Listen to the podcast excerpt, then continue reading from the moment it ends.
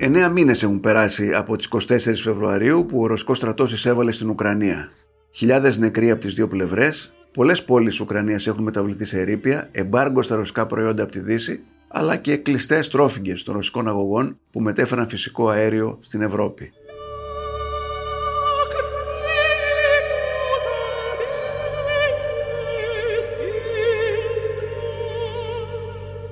Ο Πούτιν βρίσκεται με την πλάτη στον τοίχο, αλλά δεν αλλάζει γραμμή και ο Ζελένσκι δεν δέχεται καμία συζήτηση χωρίς την επιστροφή των Ουκρανικών εδαφών.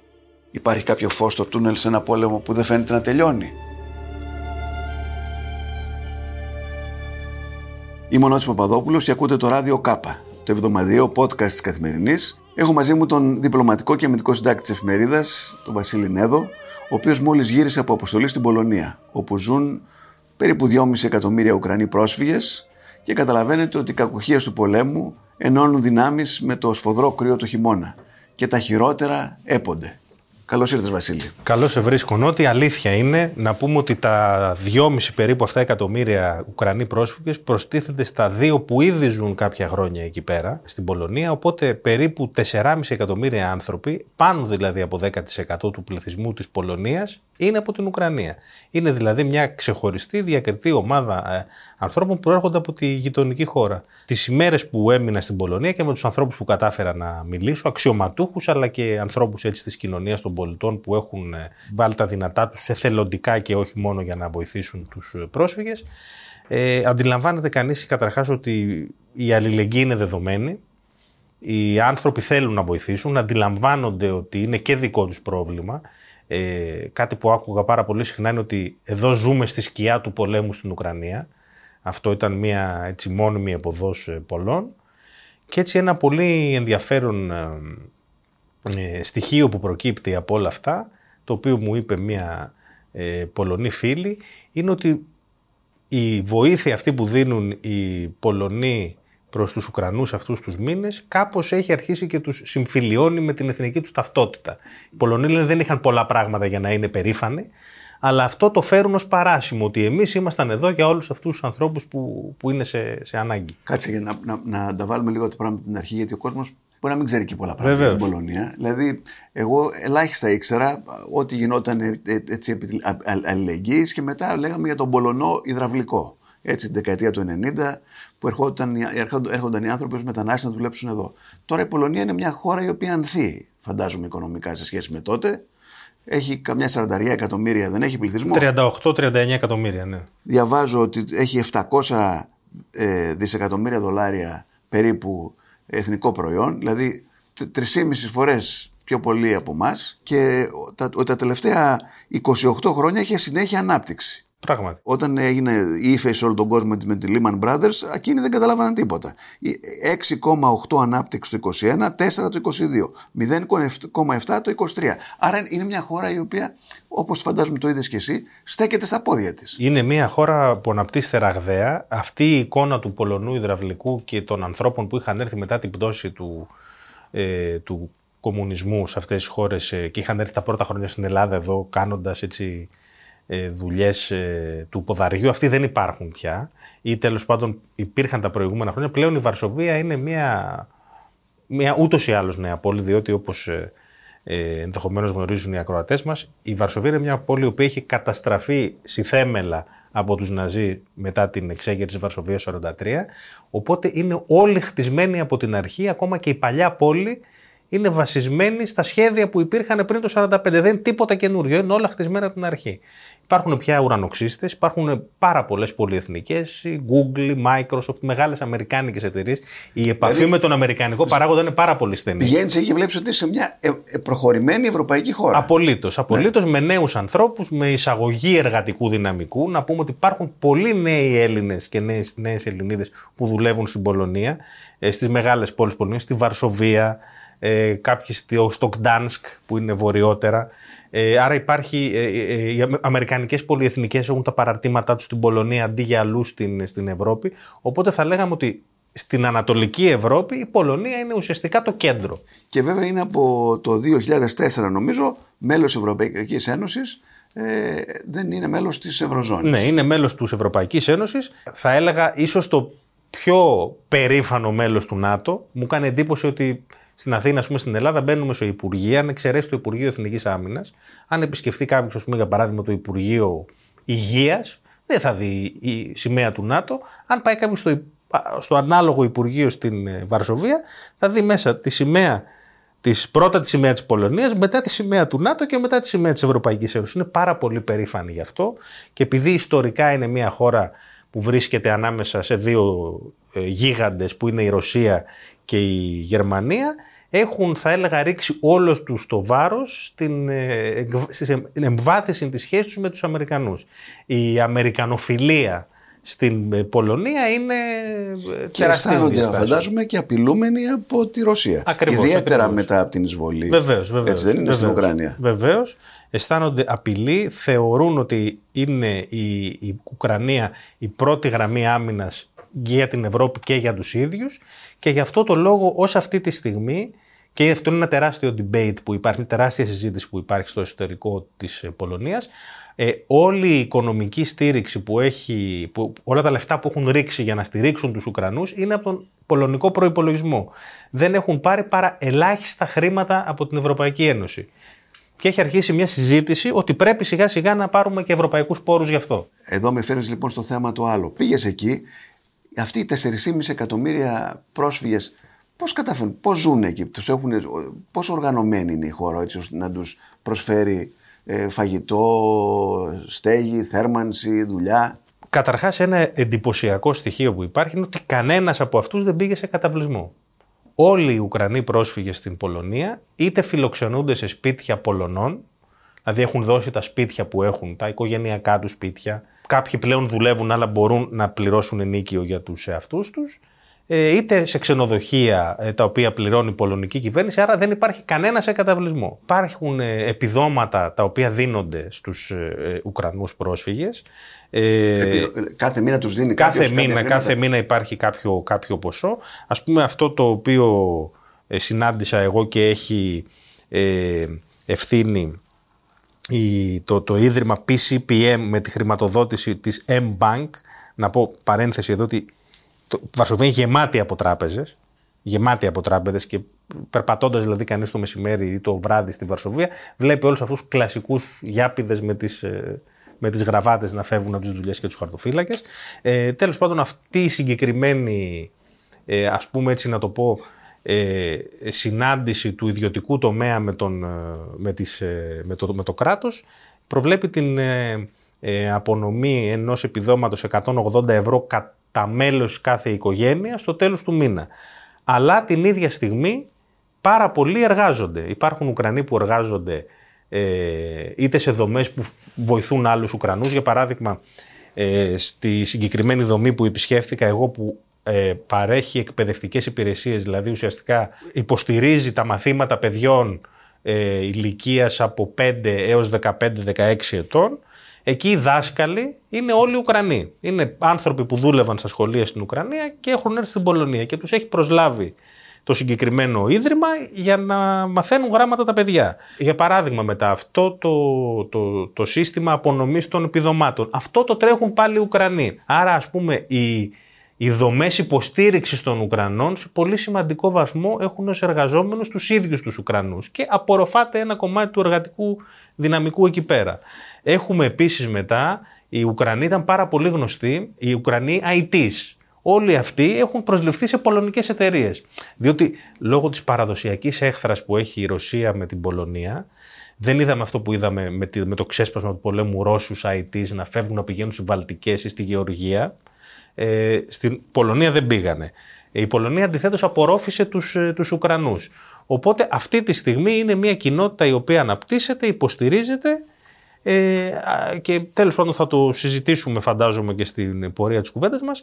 Ε, αυτή τη στιγμή τα πράγματα είναι καλά, αλλά όλοι φοβούνται ότι η επιδείνωση των συνθήκων στην Ουκρανία επειδή η Ρωσία καταστρέφει τις υποδομές στι μεγάλες πόλει. Θα φέρει και άλλους πρόσφυγες Ότι θα φέρει και άλλους πρόσφυγες στην, στην Ουκρανία, στην ε, Πολωνία. Άκουσα, διάβασα κάπου μάλιστα ότι από το Μάρτιο νομίζω θα, θα, θα, υποχρεώσει η Πολωνία τους τους πρόσφυγες της Ουκρανίας να πληρώνουν και κάποιο ποσό για εκεί που μένουν. Δηλαδή θέλω να πω, δεν τα βγάζει και εύκολα η χώρα με τόσο Όχι, δεν τα βγάζει πέρα. Δεν τα βγάζει πέρα και υπάρχει ένα debate, είπαμε, για το πώς θα αρχίσει η Ευρωπαϊκή Ένωση να χρηματοδοτεί. Και οι σχέσεις Πολωνίας και Βρυξελών δεν είναι καλές. Είναι μέτριες. Λόγω του Πρωθυπουργού που είναι νομίζω ακροδεξιός; Δεν είναι ακριβώς ακροδεξιά. Θα τη λέγαμε μια τέλος πάντων πολύ συντηρητική κυβέρνηση. Και έχει ένα περίεργο σύστημα η Πολωνία. Ο Πρωθυπουργός είναι ο Μοραβιέτσκι. Αλλά ο ισχυρός άνδρας είναι ο Κατσίνσκι. Ναι. Ε, αν, θυμ, αν θυμούνται καλά οι Κροατές, ήταν δύο δίδυμοι αυτοί. Ο ένας σκοτώθηκε με το αεροπλάνο πριν από 10-12 χρόνια επιστρέφοντας από τη Ρωσία και ο ένας είναι ας πούμε δεν είναι καν η φαιά εξοχότης ας πούμε πίσω από τον, ε, από τον Πρωθυπουργό είναι ένας τύπος ένας κύριος ο οποίος διορίζει τον εκάστοτε Πρωθυπουργό, ο Κατσίνσκι. Είπα ότι είναι ακροδεξιός, επειδή άκουσα ότι υπάρχουν κάτι ε, για τις αμβλώσεις, υπάρχουν διάφορα θέματα. Υπάρχει ένα debate, υπάρχει, το, το λέω με ποια έννοια. Το λέω ότι στη δικιά μας ε, Α πούμε, ε, εμείς θα τον λέγαμε ακροδεξιό. Οι Πολωνοί δεν τον λένε ακροδεξιό. Δεν τον αντιλαμβάνονται ως τέτοιο. Τον αντιλαμβάνονται ως υπερσυντηρητικό. Επειδή, επίσης, επειδή είναι μια κοινωνία που ε, άνω του 95-96% είναι μια πολύ ομοιογενής εθνικά κοινωνία, είναι καθολική. Η Εκκλησία παίζει πολύ ε, σημαντικό ρόλο. Νέα παιδιά. Νέα παιδιά. Ε, ναι. Είναι μεγάλη... Και το λέω με την έννοια κυρίως ότι το debate αυτό για το αν ε, το παιδί γεννιέται, το οποίο το είδαμε του προηγούμενους μήνες στην Αμερική και είδαμε και τι αποτελέσματα είχε στις ενδιάμεσες εκλογές. Ε, όταν η κυβέρνηση προώθησε το νομοσχέδιο για ε, πότε μπορεί μια γυναίκα να κάνει έκτρωση σε τρεις περιπτώσεις ε, τότε έγιναν ε, μεγάλες διαδηλώσεις σε όλη την Πολωνία και όχι μόνο στην Βαρσοβία, στο Γκτάν, στο δυτικό κομμάτι της χώρας, αλλά στο ανατολικό κομμάτι όπου βρίσκεται και η εκλογική βάση του, του κυβερνώντος κόμματος.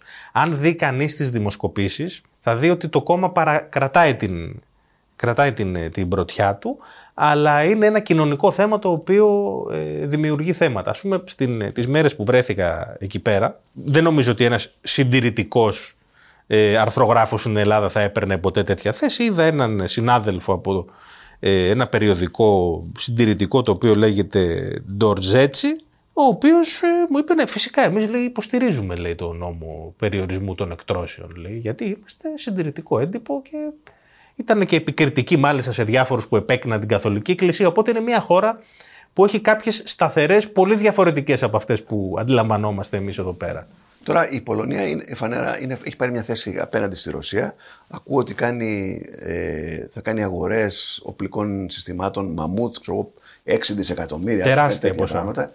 Προσπα... Θεωρεί... Φοβάται λοιπόν ότι θα είναι το επόμενο, ο επόμενος στόχος ναι. τη Αρκούδας. Θεωρούν ότι αν πέσει, και αυτοί και οι Βαλτικές θεωρούν ότι αν πέσει η Ουκρανία, κάποιο τρόπο θα βρει μετά η Ρωσία να δημιουργήσει προβλήματα και στην Πολωνία. Είναι εξοπλιστικά μαμούθ και υπάρχει και μια μονομέρεια ως προς την προμήθεια των, των οπλικών συστημάτων. Αγοράζουν μόνο από Αμερικάνους. Και μάλιστα τις ημέρες που βρέθηκα εκεί, κάποιες κουβέντες που έκανα ε, με διάφορους ανθρώπους, αντιλήφθηκα ότι υπάρχει και ένα θέμα κριτικής ότι βάζουμε όλα μας τα λεφτά στους Αμερικάνους και θα έπρεπε να είμαστε λίγο πιο.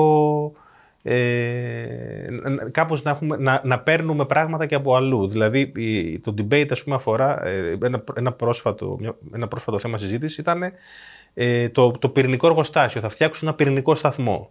Τον δώσαν και αυτόν στους Αμερικάνους. Οπότε υπήρχε μια κριτική ότι παιδιά ξέρετε καλά κάναμε, είναι μεγάλη εταιρεία αυτή η Αμερικάνικη που το ανέλαβε, αλλά μήπως έπρεπε να το δώσουμε και τίποτα στους Ευρωπαίους. Αλλά οι, μεταφέ... οι Αμερικάνοι έχουν μεταφέρει ήδη εκεί στρατεύματα, έτσι δεν είναι, όπλα, οπλικά συστήματα. Δηλαδή θέλω να πω, είναι δίπλα τους. Από καιρό, από καιρό. Και, και να θυμίσω βεβαίως ότι η Πολωνία, ε, οι σχέσεις Πολωνίας με, με τις Ηνωμένες Πολιτείες δεν είναι τωρινές. Θυμίζω και στους παλιότερους ότι την, την εποχή της σύγκρουσης ε, της, των, των Ηνωμένων Πολιτειών το 2003, 2002-2003, τη σύγκρουση των Ηνωμένων Πολιτειών με την Ευρωπαϊκή Ένωση, με, τους, με την παλιά Ευρώπη, όπως την έλεγαν τότε ο Μπούς και η συναυτό, για το θέμα της εισβολής του Ιράκ, ότι ο Μπούς, οι υπουργοί του, ο αντιπρόεδρος του αν θυμάμαι καλά, ο Ράμσφελντ αν θυμάμαι καλά, είχε πει ότι βρισκόμαστε τώρα στη Νέα Ευρώπη. Περιέγραφαν δηλαδή την Πολωνία και την Ανατολική Ευρώπη ως τη Νέα Ευρώπη που δεν είχε κανένα πρόβλημα να ταυτιστεί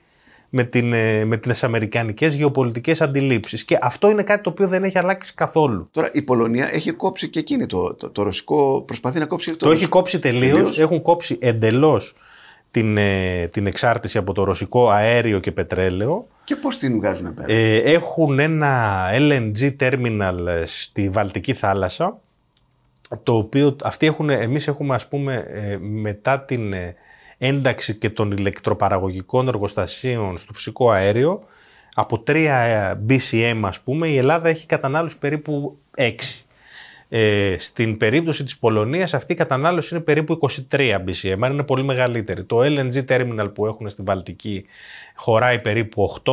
Κάποια φέρνουν επίσης ένα νομίζω από το, από το LNG που έχουν οι Λιθουανοί στο Κλαϊπέντα μέσω Βαλτικής και μετά έχουν συνάψει μια συμφωνία με την Νορβηγία για εισαγωγή νορβηγικού φυσικού αερίου ε, μέσω ε, Δανίας. Το μεγάλο πρόβλημα που έχουν και αφορά ένα εκατομμύριο, ε, αυτό είναι κάτι το οποίο και εμένα μου πήρε αρκετή ώρα να το καταλάβω, αφορά 100, ένα εκατομμύριο σπίτια που ένα εκατομμύριο σπίτια θα μπορούσε να πει στο πολλαπλασιάζει κανείς επί 4 ας πούμε, άρα αφορά 4 εκατομμύρια ανθρώπους. Όχι δεν αφορά 4 εκατομμύρια ανθρώπους, αυτοί έχουν ήδη από την εποχή του σοσιαλισμού ε, μεγάλες μονάδες παραγωγής ε, θέρμανσης που είναι, λειτουργούν με άνθρακα. Οι Πολωνοί εισήγαγαν τον, και τον άνθρακα από τη Ρωσία. Μάλιστα για τη θέρμανσή του. Ούτε κάρβουνο λοιπόν δεν έχουν. Ούτε κάρβουνο δεν έχουν και υπάρχει όλη αυτή η συζήτηση. Εννοείται ότι στην αυτή η συζήτηση που κάνουμε εμείς εδώ πέρα για ε, καθαρότερε. Εκεί δεν υφίσταται ούτε κατά διάνοια. Και πιστέψτε με, με το κρύο ε, που κάνει στη, στη Βαρσοβία δεν μπορεί κανείς να διανοηθεί ότι μπορεί να πει στους ανθρώπους ανάψτε ε, μία θερμάστρα στα πόδια σας. Δεν έχει το κρύο καμία σχέση με, με αυτό που βιώνουμε εμείς εδώ πέρα. 15, μείον 20 βαθμούς κάθε μέρα φαντάζομαι. Ε, τώρα τις ημέρες που ήμουν εγώ ήταν στο 0, μείον 1, 1 με χιόνι και όσο προχωράμε μέσα προς το, προχωράμε προς το χειμώνα, το μείον 5, μείον 10 μπορεί να είναι η καθημερινότητά τους. Τώρα τι λένε εκεί οι αξιωματούχοι για τον ε, πόλεμο; Υπάρχει διέξοδο, ε, βλέπουν κάποιο φως στο τούνελ; Ε, δεν βλέπει κανείς ότι αυτό το, αυτή η σύγκρουση μπορεί να τελειώσει γρήγορα. Ε, η πολωνική κυβέρνηση είναι ίσως αυτή με την πιο συχνή και τακτική επικοινωνία με το, με το Ζελένσκι κάποια στιγμή σε μια κουβέντα που, κάναμε, που έκανα με τον ε, ίσως πιο στενό σύμβουλο του Προέδρου της ε, Πολωνίας, του Ντούντα, ε, ο οποίος μου είπε έτσι πολύ, πολύ, με πολύ μεγάλη ειλικρίνεια ότι ό,τι και να γίνει δεν έχω καμία αίσθηση ότι έχει οποιαδήποτε δυνατότητα ακόμα και ο Biden να πει στο Ζελένσκι να σταματήσει τον πόλεμο ε, προτού, ε, θεωρεί, προτού θεωρήσει ότι είναι πολιτικά εφικτό.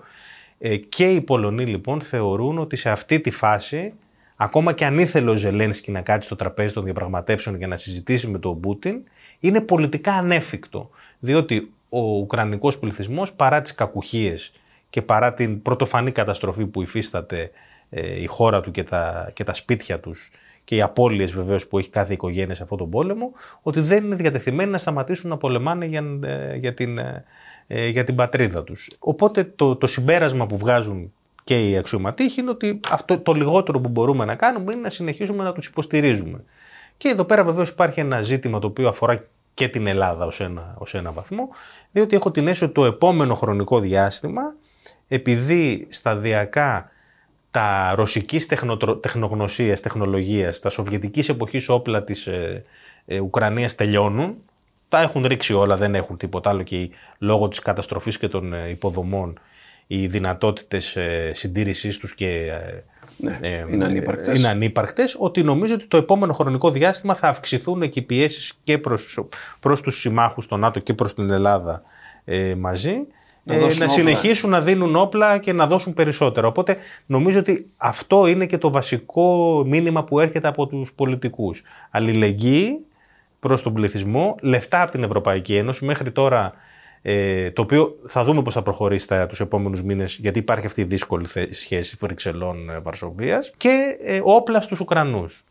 Αλλά δεν βλέπει, δεν βλέπει κανένας ε, το φως στο τούνελ. Αυτή τη στιγμή, δηλαδή, είναι, ακόμα και σε αυτούς που είναι δίπλα, είναι πάρα πολύ δύσκολο να δουν ε, την. Ε... Και ακούμε ότι ο Ζελένσκι δεν δέχεται να συζητήσει καν ε, οτιδήποτε.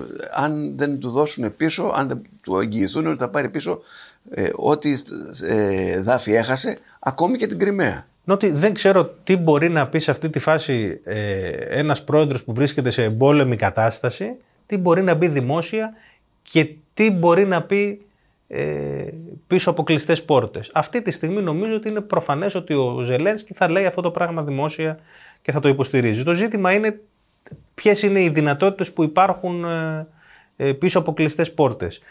μία εκτίμηση που υπάρχει στην Πολωνία, ας πούμε, και δεν συνδέεται κατά ανάγκη με τον Ζελένσκι, αλλά με τους Ρώσους, είναι ότι σίγουρα οι Ρώσοι, okay, επειδή είναι μεγαλύτερη χώρα, με μεγαλύτερες δυνατότητες κτλ., μπορεί να συνεχίσει να, ε, αυτό το πόλεμο, αλλά δεν έχει την καθοριστική δυνατότητα να τον τελειώσει. Να κάνει δηλαδή την κίνηση που θα μαζέψει, που θα, να κάνει δηλαδή άλλη μια προσπάθεια προέλασης, να εξασφαλίσει κάποιες άλλες περιοχές και να, και να πνίξει ουσιαστικά το, το Κίεβο. Υπάρχει μια ανησυχία για το αν θα ενεργοποιηθεί ξανά το μέτωπο της Λευκορωσίας, αν δηλαδή θα αρχίσουν να μπαίνουν από τη Λευκορωσία ή, ή αν θα, ε, θα συμμετέχουν σε αυτές τις ε, επιχειρήσεις πλέον και Λευκορώσοι, πιο ανοιχτά, ε, αλλά κανείς δεν θεωρεί ότι η, Ρωσία έχει οποιαδήποτε καθοριστική δυνατότητα να τελειώσει τον πόλεμο προς όφελός της. Άρα αυτό μακροπρόθεσμα, μέσω μακροπρόθεσμα δημιουργεί ερωτηματικά και για το αν ο ίδιος ο Πούτιν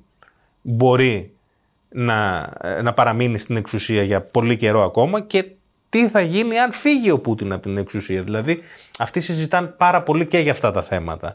Δηλαδή τους αφορά η Ρωσία μετά τον πόλεμο της Ουκρανίας, όποτε αυτός τελειώσει, το 23, το 24, όποτε και αν τελειώσει θα υπάρχει εκεί πέρα μια αχανής χώρα την οποία θα πρέπει να διαχειριστούν. Όταν έψαν οι δύο πύραυλοι Ρώσικοι στα, στα εδάφη τους πριν από λίγο καιρό, τι λέγανε, τι ήταν αυτό; Ε... Το αντιμετώπισαν σαν να είναι επίθεση της Ρωσίας ή είπανε, ε, όχι παιδιά, ε, έγινε ένα ατύχημα. Ήταν, δεν ήταν σκόπιμο, ήταν ένα ατύχημα ναι. από τα αντιεροπορικά τα ναι. ουκρανικά. Αλλά τέλος πάντων, ακόμα και αν ήταν όπως αποδεικνύεται φίλοι απειρά, η άποψή τους δεν αλλάζει ότι αυτά έπεσαν διότι οι Ρώσοι βομβαρδίζουν την, ε, την Ουκρανία. Οπότε ε, έπεσαν κάποιοι, κάποια θράψματα από τους αντιεροπορικούς πυράβλους σε πολωνικό έδαφος. Και ούτε φοβούνται, ούτε σκέφτονται, εν πάση περιπτώσει, ότι υπάρχει περίπτωση ε, ο Πούτιν να προχωρήσει στο επόμενο στάδιο. Να χρησιμοποιήσει κάποιο είδους πυρηνικό όπλο στην περιοχή. Πάλι στην κουβέντα που είχαμε τον Προεδρικό Σύμβουλο, ε, μου είπε ένα ωραίο γεωγραφικό στοιχείο, γεωγραφικό μετεωρολογικό στοιχείο που η αλήθεια είναι ότι δεν το είχα σκεφτεί. Μου λέει, ξέρεις, εδώ πέρα οι, οι άνεμοι φυσάνε ανατολικά. Ωραία, θα ρίξει, μου λέει πυρηνικά. Σε μία εβδομάδα θα είναι, μου λέει, το, το ραδιενεργό νέφος πάνω από τη Μόσχα. Τι νόημα έχει αυτό το πράγμα. Δηλαδή θεωρούν ότι είναι μία μη ρεαλιστική ε, συζήτηση αυτή. Τώρα υπάρχει μια δευτερεύουσα συζήτηση ότι μήπως αν ρίξει μικρότερα τακτικά κτλ. δεν μπαίνουν σε αυτή, θεωρούν ότι είναι μπλόφα. Θεωρούν ότι είναι μπλόφα να υπάρχει ως απειλή, να υπάρχει ως ε, ε, κάτι που κρεμιέται στην ατμόσφαιρα, αλλά δεν θεωρούν ότι, ότι είναι, είναι, είναι μια χώρα, ε, είναι στο μαλακό υπογάστριο της Ρωσίας η Ουκρανία. Αν ρίξεις πυρηνικά θα τα αισθανθεί και ο δικός σου πληθυσμός. Είναι τόσο απλή η ανάλυση που κάνουν. Άρα ετοιμάζονται για έναν πολύ σκληρό χειμώνα και όσο πάει. Και όσο πάει, ακριβώς. Βασίλη Νέδος, ευχαριστώ πολύ. Ευχαριστώ πολύ και εγώ.